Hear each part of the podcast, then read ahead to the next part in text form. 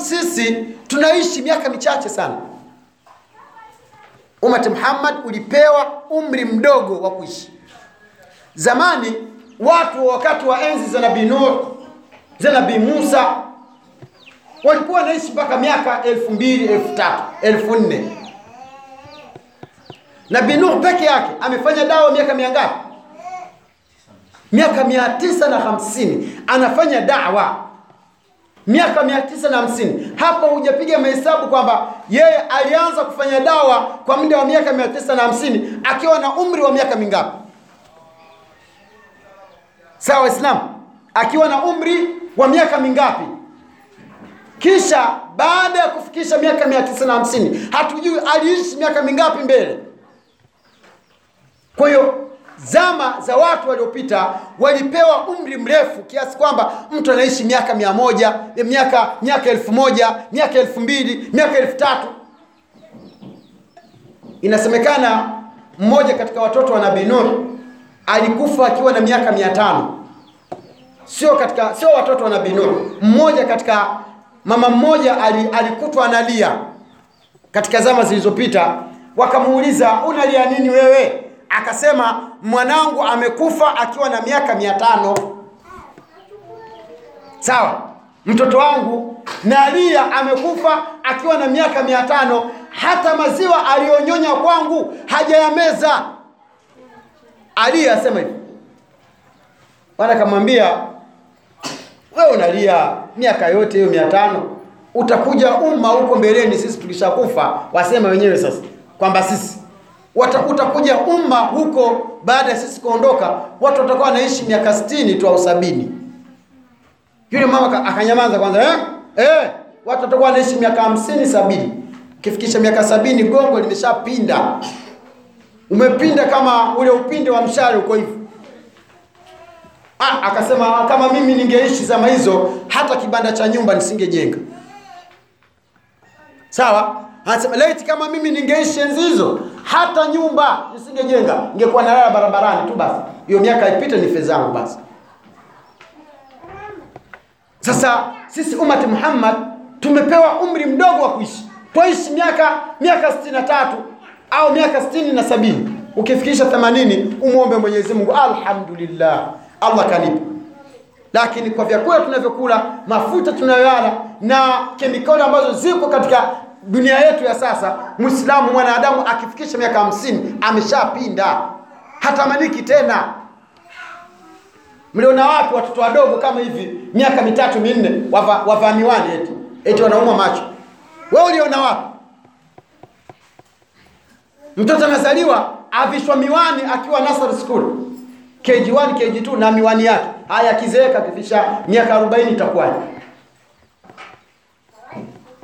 lakini Mwenyezi Mungu pamoja na huu umri mdogo ambao Allah ametupatia kaweka baraka nyingi katika umri. Tukapewa fursa ya kusamehewa madhambi fursa nyingi. Angalieni mtu anapofunga mwezi wa Ramadhani akajaliwa kuipata Lailatul Qadr ni sawa na mtu aliyekuja akaishi miaka mia, miaka 83 bila kufanya dhambi yoyote. Angalieni. Kisha Mwenyezi Mungu Subhanahu wa Ta'ala aka, akaweka utukufu kwa mwislamu aliyekwenda Maka akaswali katika msikiti wa Maka swala moja peke yake ni sawa na swala laki moja. Wewe leo hii ukihesabu swala ambazo utakazoziswali mpaka utakapofikisha miaka hamsini au miaka sabini hazienei laki, lakini ukaenda Maka swala moja tu ukiiswali inakutosha kwa swala laki moja. Haya yote ni mambo ambayo umepewa ummat Muhammad. Kwa hiyo miongoni mwa fursa tulizozipewa ni Muislamu kufunga siku ya tarehe tisa ndani ya mwezi huu, anapata ofa ya kusamehewa ya kusamehewa madhambi ya miaka miwili, mwaka uliopita na mwaka unaokuja. Hii jamani, ni fursa ambayo hawajapewa watu wengine. Kwa hiyo tumeitana ndugu zangu, ili tuweze kukumbushana. Kisha ndugu zangu katika imani, baada ya kuyajua haya, tukiwa katika haya masiku kumi ya Dhulhijja, masiku bora, masiku ya mwaka. Hakuna masiku bora kama haya, na leo tayari tumesha tumesha tumeshapitisha siku ya pili imeshaondoka hivi, na alhamdulillah kwamba hii siku imeondoka tukiwa katika vikao vya ilmu kama hivi. tukiwa katika muhadhara kama huu mwenyezi mungu anatuhesabia ni kama vile watu waliotoka nyumbani wakiwa wanakuja kutafuta ilmu mnahesabiwa kwamba mmepigana jihadi katika njia ya allah subhanahu wa taala mwenyezi mungu subhanahu wa taala anawateremshia rehma kwa kuja kuhudhuria muhadhara kama huu.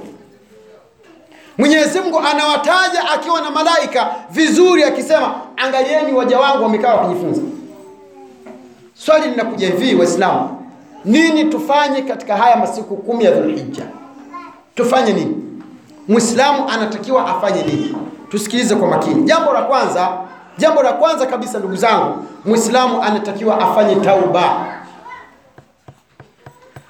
mwislamu anatakiwa atubie kwa mwenyezi mungu subhanahu wa taala. Afanye tauba. Alikosea mengi. Alifanya madhambi mengi. Kuna watu ambao wao kazi zao ni uzinifu tu. Kuna wengine kazi zao ni ushirikina tu. Kuna wengine kazi zao ni kuwasema watu vibaya. Kuna wengine kazi zao ni wizi na ujambazi. Watu watubie kwa mwenyezi mungu katika haya masiku hiyo ni kazi ya kwanza kabisa ambayo mwislamu anatakiwa aifanye katika haya masiku. Aombe msamaha sana kwa mwenyezi mungu. Allah subhanahu wa taala amsamehe. Jambo la pili miongoni mwa mambo ambayo mwislamu anatakiwa ayafanye katika haya masiku adau salawati lkhams fi waktiha waislamu watekeleze ibada ya swala tano ndani ya wakati wake. Kuna watu ni matari kuswala hawaswali na mtu wallahi lazim ndugu yangu kama uswali ukifa ha, hali ya kuwa uswali na hujatubia kaa ukijua kwamba unaingia motoni. Ibada ya kwanza itakayohesabiwa siku ya kiyama ni ibada ya swala. Kitu cha kwanza siku ya kiyama kitakachohesabiwa kwa mja baada ya kufuliwa ni ibada ya swala. Ikikuta swala yako imekamilika mambo yako yote yatakuwa yako kwenye mstari yatanyoka na ukiikuta ina mapungufu basi ujue utapata joto la jiwe. Ni hasara kubwa. Kwa hiyo kama ulikuwa na, na uvivu katika utekelezaji wa swala kama ulikuwa na mapungufu katika kutekeleza swala waswali salatul isha alfajiri uswali inakupita tu. Unaswali ya dhuhuri magharibi inakupita basi zitengeneze nyakati zako na utekeleze ibada ya swala kwa muda unaotakiwa haya ni katika matendo ambayo yanatakiwa mwislamu ayafanye. Ibada ya tatu ndugu zangu miongoni mwa ibada ambazo zinatakiwa mwislamu afanye adau manasiki lhaji walumra watu waende kutekeleza ibada ya hija. Kuna watu wana uwezo kuna watu wanamiliki milioni mia mbili milioni mia tatu kwenye maakaunti huko. Kuna watu wana pesa leti kama wakisimama kufanya kazi wakala hizo pesa mpaka wakifa wazimalizi lakini watu wamekuwa ni wagumu watu wamekuwa ni wazito wa kwenda kutekeleza ibada ya hija.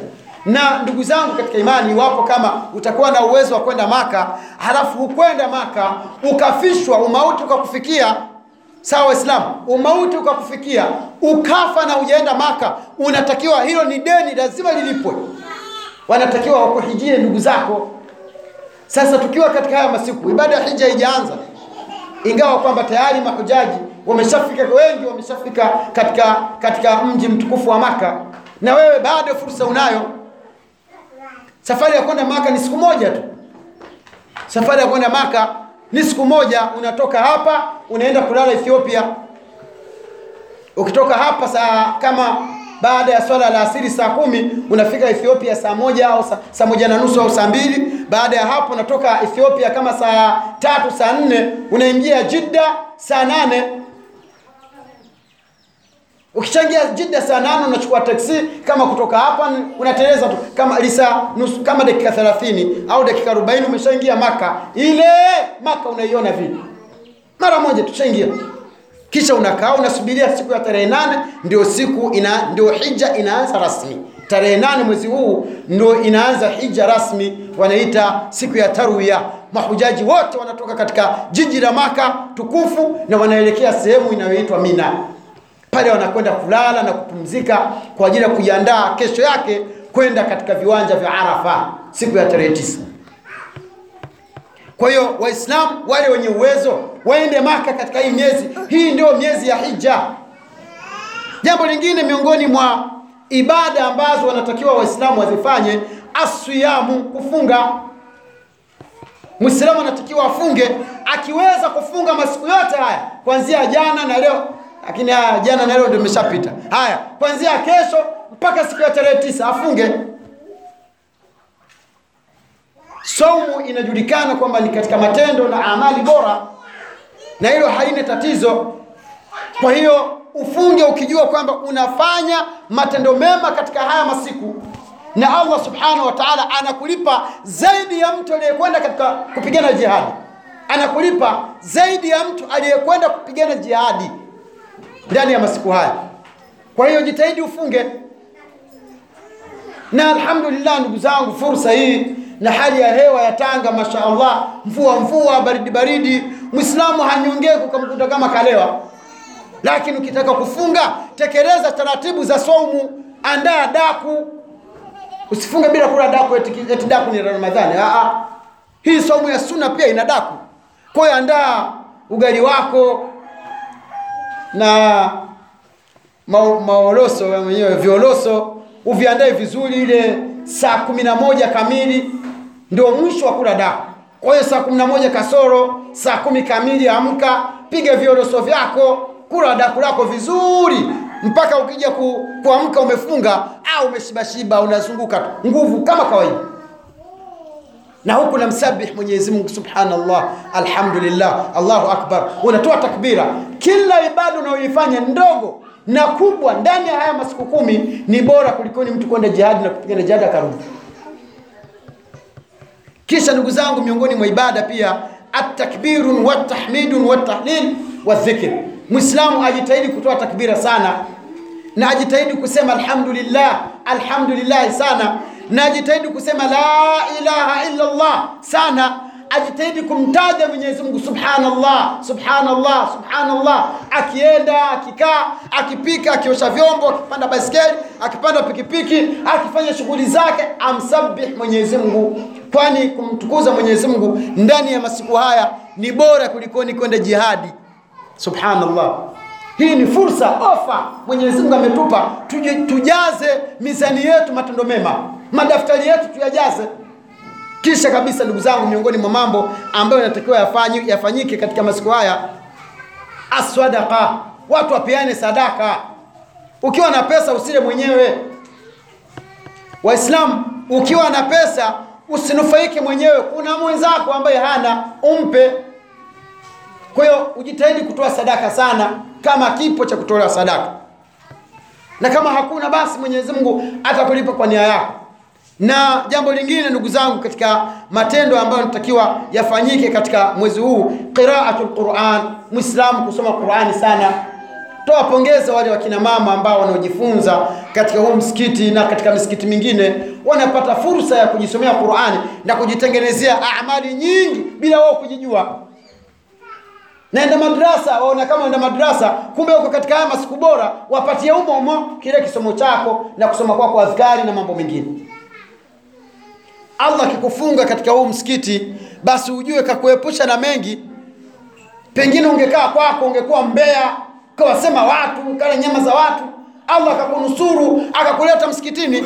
Usome qurani utaimba hapa mpaka ifika magharibi ukirudi una tena haja na nyama za watu. We una haja kumwandalia mume wako na watoto wako na kuiandaa nyumba yako. Basi